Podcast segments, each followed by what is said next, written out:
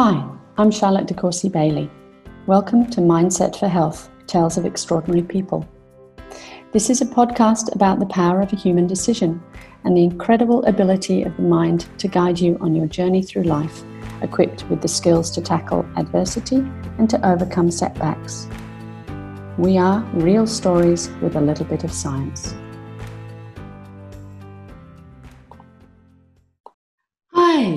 Welcome to Mindset for Health Tales of Extraordinary People. I'm Charlotte De Courcy Bailey, your host, and our guest today is Laura Gutierrez. Laura is the founder of the Love Approach Project. She's an energy healer and health coach who supports people suffering from stress and anxiety through coaching and vibrational healing tools. She uses techniques involving sound, crystal healing, intuitive healing, and Reiki.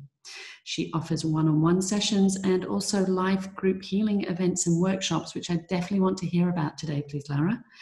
Um, and she really, to me, epitomizes what I think is so important to health because she just amazing at giving back and contribution because she also has a podcast which she's been running for 10 months now called the love approach project and she also offers free meditations twice a week as well so people can join and connect with her and get the benefits of what she is offering so we'd also like to hear about that um, welcome thank you for joining us today thank you charlotte it's so nice to to be here to be one of your guests. I'm oh, so excited to chat to you. Absolute pleasure.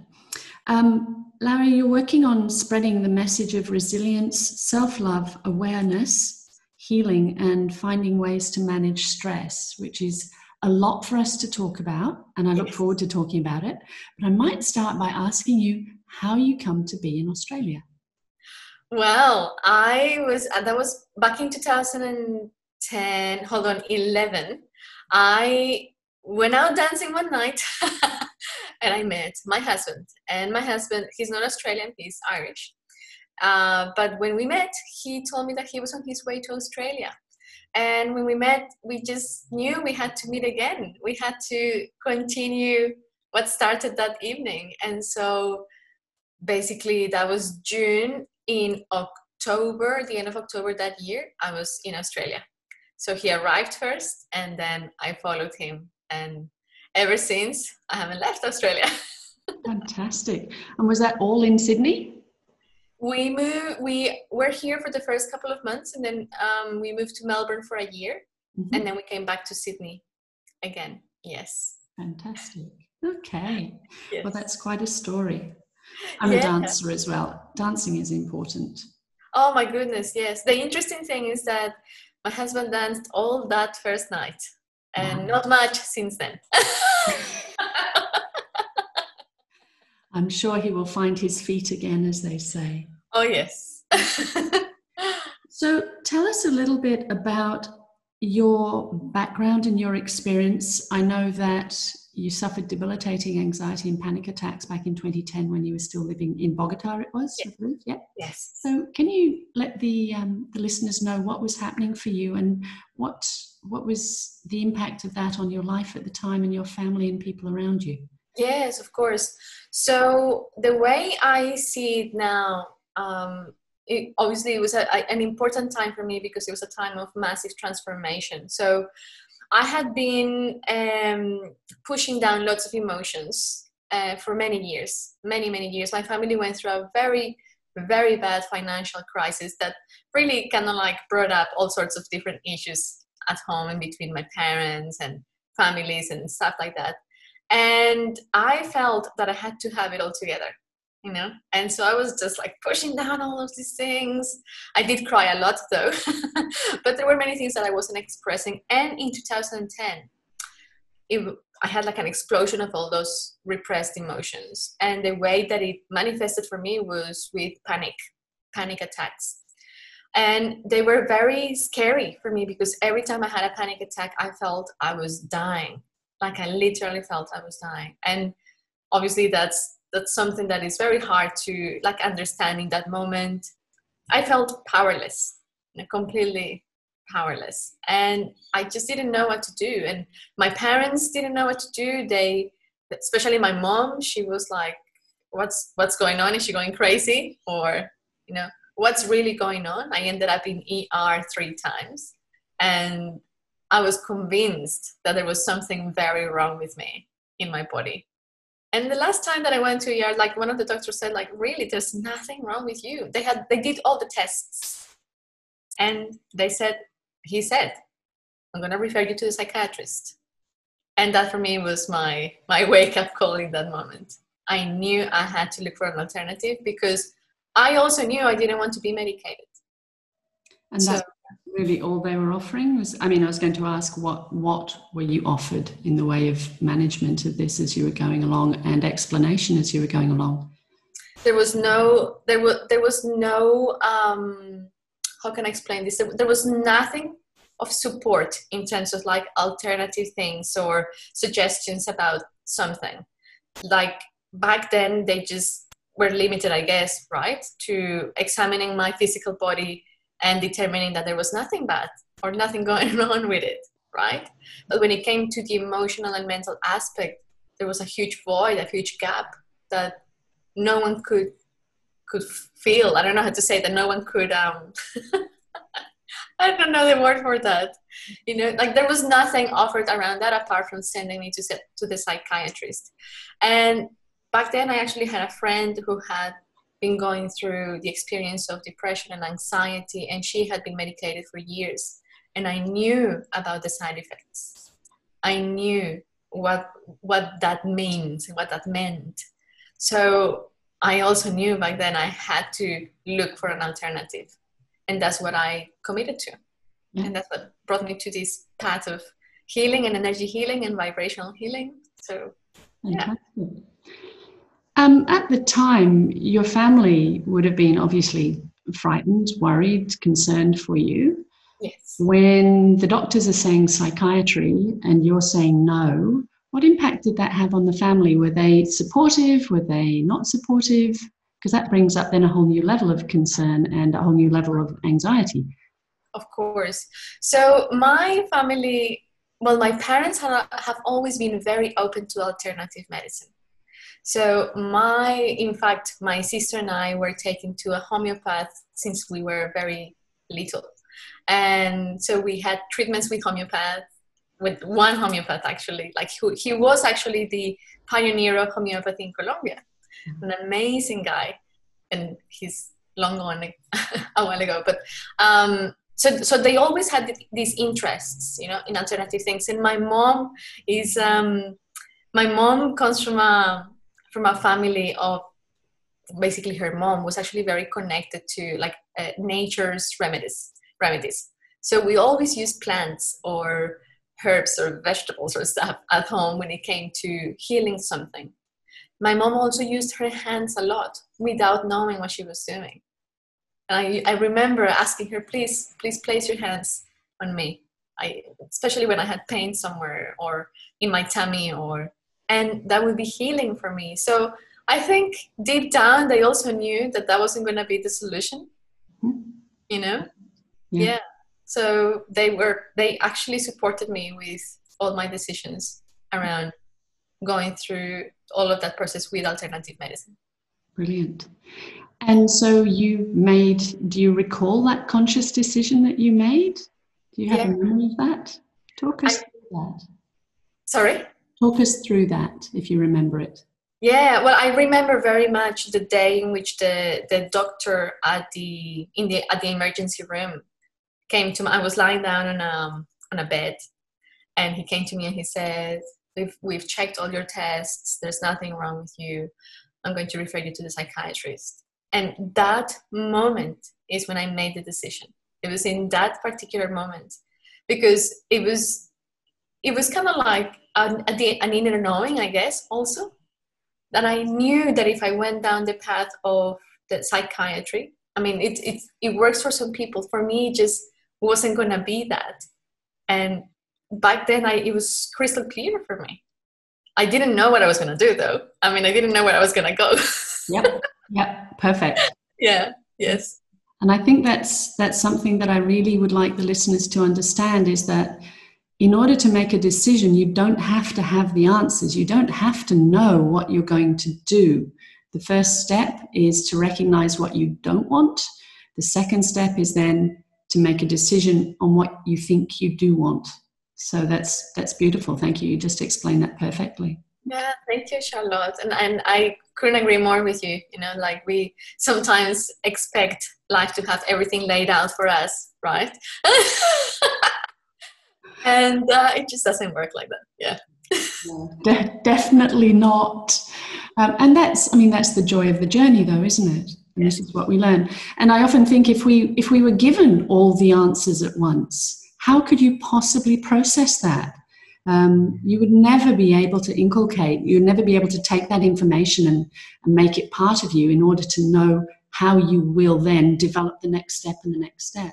Yes, yes, definitely. I and we would we would be missing out on so many things as well because obviously it's the ups and the downs and the challenging moments and the amazing moments, you know, that make up our life and and that's why I can now talk about that time, you know, in which I felt so unwell, so bad, so feeling that everything was wrong with me and now see it as wow, I needed that moment if it weren't because of that, I wouldn't be doing what I'm doing now. And what I'm doing now gives me, brings me immense joy. And I, I feel of service. I feel uh, that I'm contributing to this world. So, you know. and that brings you so in line with your identity. And then you get to live true to your identity, which completely changes your experience of the world yes your your thoughts and your feelings and your emotions about what's possible and the whole thing is just a spiral up. Yes. So congratulations on that. Thank you. What how so talk us through how you then went on that journey. What what steps did you take? Where did the information come from and how did you act on it? And were there any um, dead ends along the way?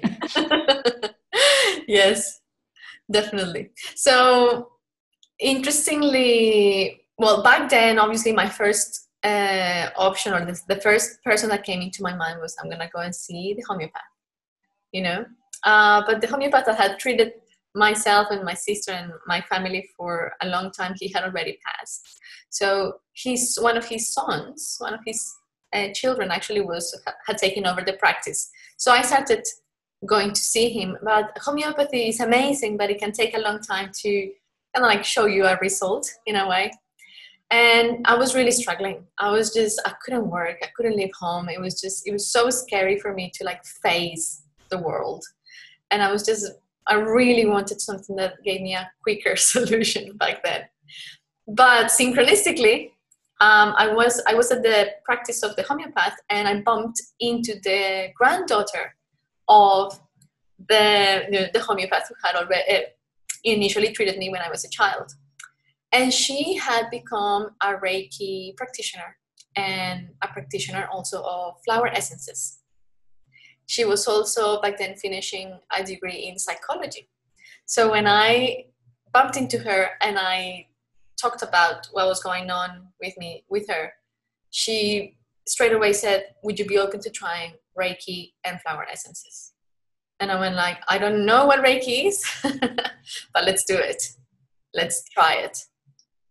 And so we went along. I, I basically started going to see her.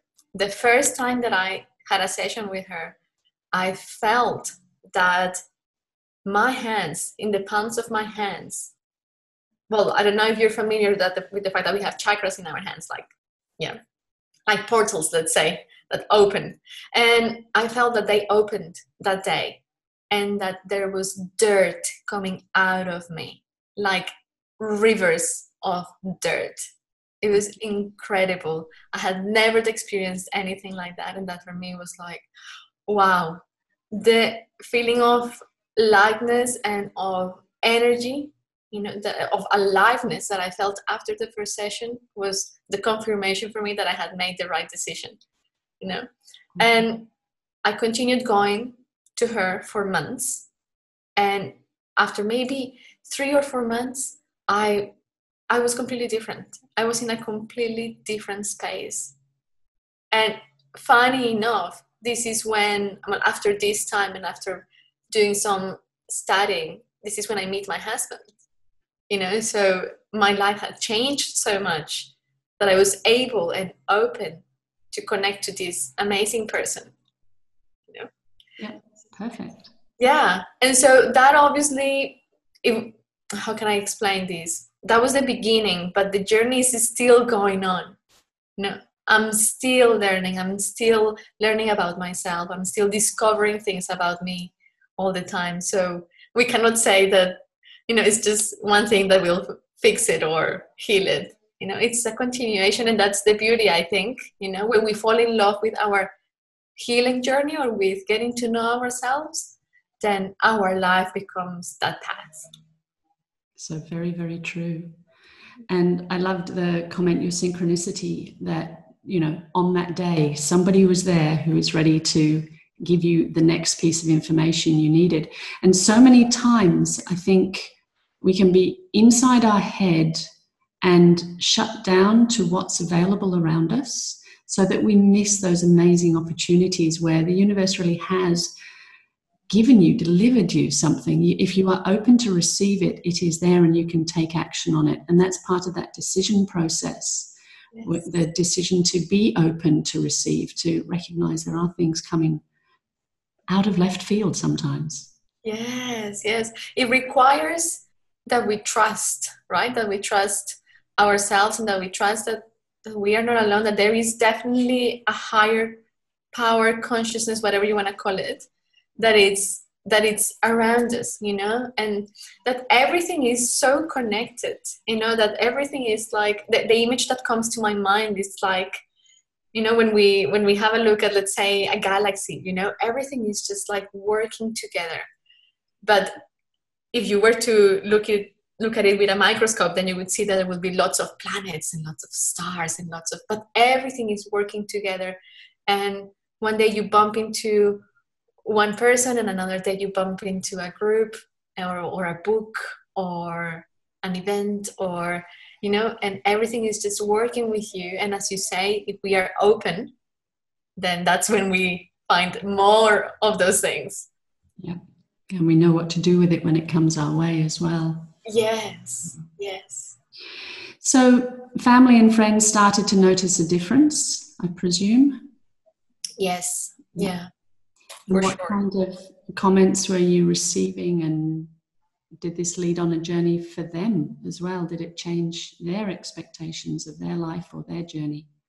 Well, I, I I think that um, back then I, I, became really excited about the effects that Reiki and flower essences were having on me, you know, and so I started sharing that with everyone. And then I, I, I decided to study Reiki, of course, because it was such a it was such a powerful tool for me that I thought, okay, well, I might as well learn this, you know, and, and start sharing it with others. But initially, it was learning it for me to be able to support myself. Um, so at home, I was doing Reiki on my mom, on my dog, on the plants, on the. my dad was the only one who didn't let me do Reiki. so I guess I guess that brings up for me. You mentioned that you know your mum has healing hands, and you would say, "Mum, please put your hands here." Mm. Um, did you open her up to the idea that she had these skills, or did she really know and she just hadn't ventured down that path? How how did that fold, unfold? Well, my mom ended up studying Reiki as well. Yeah, she hasn't really used it. I mean, she uses it when someone says, "Can you give me a hand?" You know, "Can you do some Reiki on me?" Or or when I say, "Can you send me some Reiki?" you know but she hasn't really explored it beyond that. I think for her it's so natural in a way that it's like like what do you want me to do? You know what do you want me to do with this? It's a state of being for her. Sorry? It's, it's a state of being? being yeah yeah. Yeah it's just occurred to me that some of our listeners might not be completely familiar with reiki. So okay yes. how would you describe it to someone who's never you're going to do a first session on them? What would you yeah. say so I would describe it as well, Reiki tra- basically translates like source energy or life energy, we can call it like that, or universal energy. And what happens during a Reiki session is that the practitioner uh, who has been attuned to that frequency then becomes a conduit and transmits, let's say, that energy to the client, the client, the patient, hmm? And then the patient, in its in his or her opening, you know, to receive this energy, reclaims harmony or regains harmony. So it's not that the practitioner goes and heals anything it's just that it becomes a conduit for that energy to travel to that person you know because sometimes when we are feeling unwell we do feel disconnected you know and and we perhaps feel think or imagine that we cannot access that energy. I do believe that we all have access, to that energy but sometimes we just need that little push or the little help that support. And that's what uh, for me in particular reiki means now you know after having been practicing for nearly 10 years now. So yeah i hope that's clear. I think i think so. And what kind of so for listeners sitting at home going well hmm, is this something that would help me? What kind of symptoms i know that's a little bit western medicine but uh, it's an easy thing for people to understand or easier thing. What kind of symptoms do you think lend themselves to seeing a reiki practitioner? Well, if we basically with Reiki, we can treat all our bodies, all our energetic bodies, and also our physical body. But I have found that it really supports people with all the mental and emotional issues, especially. Mm? Because sometimes when something has already become so dense that it's in our bodies, we need some extra help, some more physical help, let's say. So I, I find it, and I have, I mean, I have found it, obviously, I found it amazing for me. Um, but I have found that it works really well. You know, it has worked really well with my clients. I use other tools as well, but Reiki has always been like my first one. go to, yeah. Yes, exactly. And I love the comment that it was after you were on your healing journey that you met your husband as well. So yes. you were then open to be able to receive more of what was going to become a feed forward loop to improve your general health and well-being yes definitely. And and he's been an amazing part of this journey because he he has been so open to receiving but also to learning to seeing the world from a different perspective. Like i mean steve he's he trained as a biotechnology i don't know biotechnology i don't know what's the word for that but he studied biotechnology and chemical engineering. And i never thought he would be you know like open to all of this. But when we first got together he would say just can you do a little bit of reiki on my head? And i would do that and he would he would go like i don't understand i cannot explain this but i feel so much better. Brilliant so we we mentioned earlier um, struggle and your difficulty with the panic attacks. Um, you mentioned earlier in a talk with me about wanting to deal with ego, how to deal with ego. Mm-hmm. How does what you've done, or how have you dealt with your ego, and what do you think people have available to deal with their ego? And by the way, what is ego so people understand? Beautiful. Well, I, I thought that that was the easiest way to to kind of like talk about those parts of us that basically come from fear. You know, so when when I talk about or or basically what I understand about ego, because again, this is my personal experience, um, is that it's is that part of us that is always taking care of us in a way, you know? But sometimes it gets a bit too much in the way. And so in my experience the way i have identified ego is in roles you know? So and, this actually has become really relevant for me this year in particular. So last year i actually had um, an, a health issue as well towards the end of the year. And it was then in that moment when i realized that there were parts of me that were keeping me still in an aspect of victimhood, which, by the way, had always been present for me, you know, and that was, you know, that was, I have to say that that was something that fed the anxiety, fed the panic, you know, that victim role that wanted to, in a way, get things resolved by someone else or, you know, or keep experiencing um, illness or difficult situations because that was what I was used to, you know? And so it kept me safe. And that's that's what I mean with dealing with ego, being able to I think before dealing with it or before working with it, we must really be aware that it is present, right? And identify it. So last year at the beginning of at the beginning of this year actually i was i was actually able to identify two parts of me that were that had always been with me but i had never really pin, been able to pinpoint them. And there were one part that was like the victim and another part that was a narcissist. Very interesting because they're kind of like completely the opposite in a way. But both of those parts of me were keeping me stuck mm-hmm. Keeping me re- repeating cycles. Despite all the inner work that i've been doing despite you know all the healing despite all my intention to change unless i identified these parts of me that were keeping me stuck i wasn't going to be able to move forward more. Yeah right? So that was like the next stage. And my invitation with this for everyone is that my goodness, it's okay to have parts of us that are not nice, you know? It's okay to see them as well. Because when we see them, then we realize, okay, this is not my real core. This is not the, the me that has come here to live a life in my fullest and the fullest of my potentials, you know?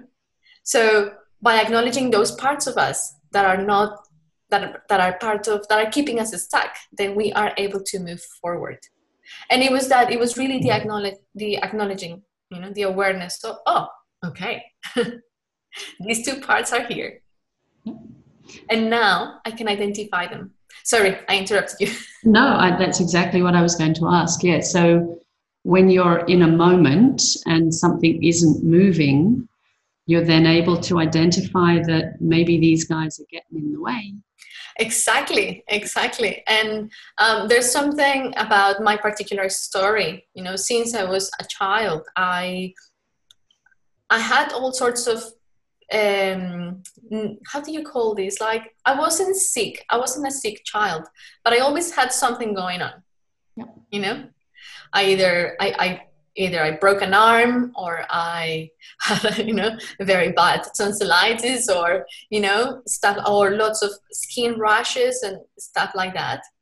And that part of me, um, in a way, came up to that, that part of me that believed that it needed to be sick, you know, or to feel unwell or to either be loved or to be liked or to feel safe or you know it was just there for that to help me feel like that to help me feel that you know i i was okay. But when i was able to realize that actually i don't really i don't really need to be like this because it prevents me from experiencing my life to the fullest. So now whenever i get sick i am able to go and and look at myself and say okay why am i getting sick? You know, why is this why is this coming in? What am i looking for? Am i looking to be loved? Am i looking to be accepted? Am i looking to feel safe? You know what triggered this? What happened here? And i also know that these can be hard to accept for many of us you know that we can create these kind of things in our life uh, but when we go past that and we are able to look at them and accept them, oh yeah, it's it's that part of me. Okay, so now how am I going to move on? Couldn't agree more. That was beautifully put. Thank you. And we carry this this software, if you want to call it software, that needs to be unloaded and or updated and reinstalled. Often it may be something like getting attention. It's a way of getting attention. Yeah. And there's a void when we become ill again and as you said you can look and go okay what what am i trying to achieve here what's the message what's that void that i'm trying to fill yeah. and am i expecting somebody outside of me to fill that because i then get attention yeah. whereas actually hey you know what i can actually fill that void myself now that i've realized it's there. And therefore i don't need to do this behavior in order to get the attention or and I know a lot, that a lot of people, a lot of the listeners are probably thinking getting attention, that sounds very bad. But it's a way in which a lot of human beings function, and it's what drives a lot of illness. So once we realize that we can actually do that for ourselves, it disempowers those parts of the ego. Yeah. And you can move on to another whole new level of experience. Definitely. And this is where I particularly feel that we reclaim our power that we reclaim what I love to call our sovereignty, you know, and and when we realize that we are actually divine, you know, and we are that extension of whatever you want to call it, source, universe, God, whatever, we are that. And so we don't need those other things that just feel heavy or um, that they're just preventing us from experiencing that divinity here on earth. And for some people, it might not be illness. For some people, it might be the need to go and purchase things. the need to go and buy things. Um, retail therapy, you know, it's another way of getting human contact. It's another way of getting significance yeah. as a person walking into a shop to buy something. Um, so this plays out in so many different ways so many different ways and sabotage role as well yes exactly and I would say that it is it is required that we feel courageous enough to explore those parts of us. And I would also add that it's okay to have someone to give us a hand exploring that. Yeah, definitely. Mm. Yeah, the, somebody outside of you. It's um, my guest last week, Eric Winters, said exactly the same thing. It's incredibly difficult to be the person in charge of your own life sometimes um, and to take all responsibility for this. So, yes, sharing it with someone else. So, last week we spoke about the, the role of using a coach. So, that could have been a psychologist type of coach. But yes, as you've said, you're a health coach. So, how does a health coach help somebody who's got stuck? How, how is that different from a psychology coach? Yes. Well, in terms of health coaching, actually, we focus on the like from with the school that I learned um, from, we focus on two things, which is primary foods and secondary foods. And with primary foods, we have everything around spirituality, emotions, our mindset, you know, how we feel. Do we feel connected or disconnected? You know, what's really feeding us? That's primary food. And then secondary foods are foods, you know things that we eat. So i would say that for me like I, I decided to study health coaching because i saw it as a way to integrate or to ground a little bit more of my energetic work the work that i was doing. And but i have really decided or i have really enjoyed i have to say focus to focus on the emotional and mental aspects of of that coaching you know? So it really it's it's very how can i say this? I would say it's very particular uh, because i work on a one-on-one basis with my clients like when i see them one-on-one it really depends on what they need you know? Some of them need more of the chatting you know more of the uh, trying to work it out in their minds first and some of them just need the energy work. So it's a combination of the two of them. Um, but I have also uh, have had the opportunity to create these beautiful groups that I work with, one in English, one in Spanish, in which we do do a following. So we meet every week and we have the opportunity of sharing the experience of working through what's going on. You know, they have the opportunity of expressing what's going on in their lives. You know, it's a safe environment, it's a safe place. They feel supported, they feel held, they feel that they belong you know and that's what i provide for them basically and they also get to experience the energetic side of stuff either with a group session or with a personalized session Fabulous. And how do people find out about that? And if they want to join up, how do they join up to one of your meditations or one of your group sessions? Talk us through that. Yeah, so well, they can find it on my website, which is theloveapproachproject.com, or they can go to my Instagram at the Love Approach Project, Facebook at the Love Approach Project, or even better, they can join my private Facebook group in which I run two free meditations a week. And so it's a nice it's a nice way of connecting, of feeling supported. And in that group, I also share tools and um, resources around how to deal with stress, with anxiety, and of course, I will be sharing my events and stuff there as well. So that's called Love in Times of Uncertainty. And they can just type it into Facebook and ask to join. Brilliant. Wonderful. So that's your homework, people, and that's how you can move forward with this. Just backing, uh, doubling back a little bit, um, I thought it was very important to let people know as well that you mentioned some of the setbacks and some of the uncertainty and the struggles, and it's not all just smooth sailing. Talk us through what you think those roles are of, of falling down and getting back up again, and falling down and getting back up, and resiliency. Yes. Well, this this reminds me of a story. Well, not a story actually. It's something that I experienced. But when I was in Colombia, um, soon after I started studying Reiki, I also started uh, going to kung fu classes, and they were awesome they were so good. Like I felt so grounded and in my body and fit. Oh my goodness, I was so fit. but anyway, uh, one of the things that they uh, recommended, because we, one of the things that you start experiencing when you practice, I would say a martial art, even though I haven't tried any other martial arts, I have to say, uh, is that you fall and fall and you keep falling, you know, and you have these massive bruises and everything hurts and you just need to you just learn to not only get up but you as as you fall and fall and fall your energy becomes stronger. You know your life energy actually becomes stronger. And so for me this is the perfect analogy of challenges and of failures we can call them like that you know in life because they just make us stronger but for these, we do need to be aware and give, be aware and actually to be able to give them the meaning that they are that. Because if we see challenges and failures or falling as setbacks, as, see, as things that just are wrong or not good or whatever, then we won't be able to get the benefit out of them. You know?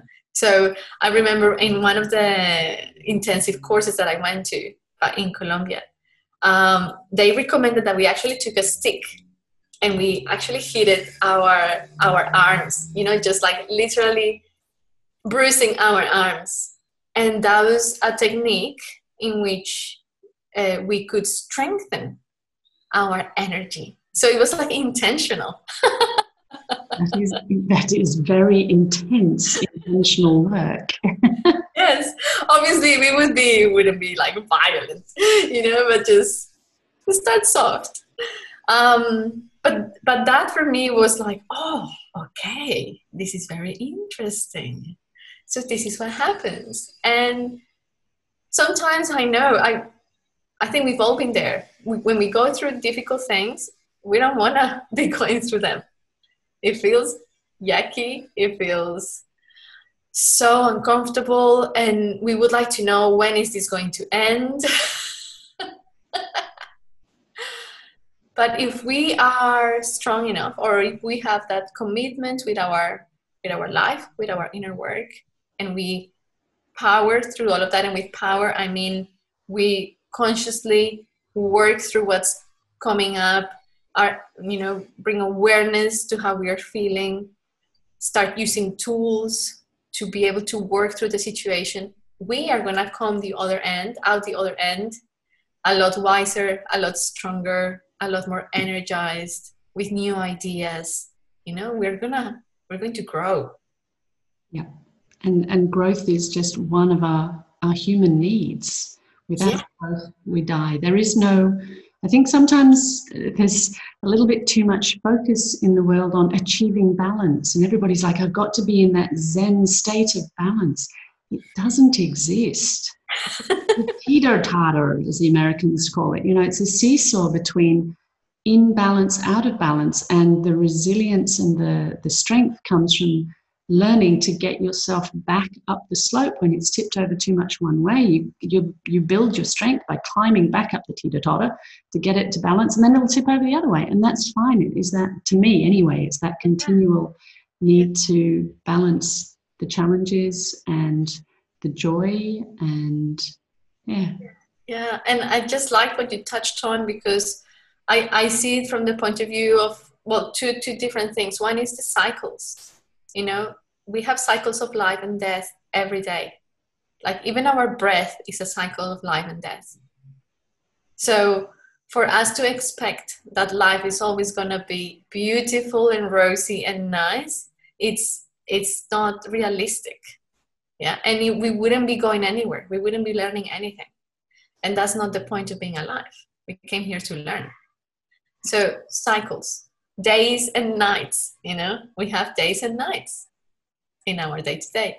And also when it comes to balance, I, I actually like to talk about harmony because sometimes it's not about what you're saying, right? It's, it's, it's like people are really trying to, oh, this has to be in balance.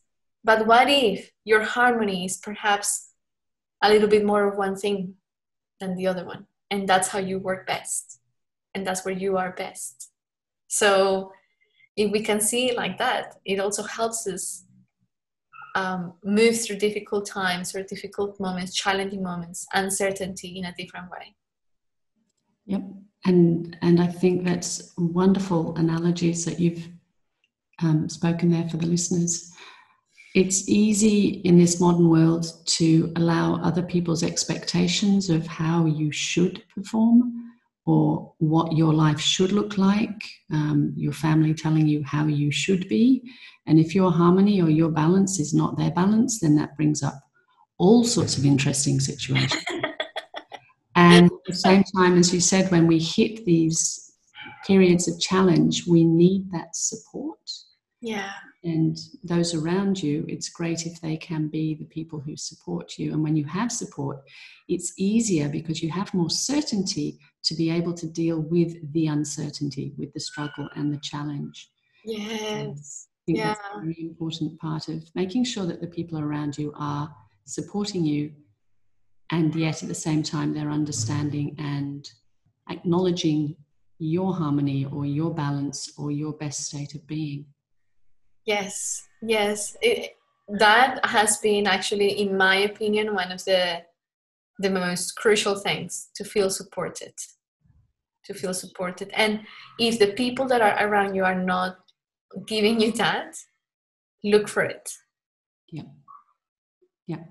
So ask, I would say. Yeah. Wonderful.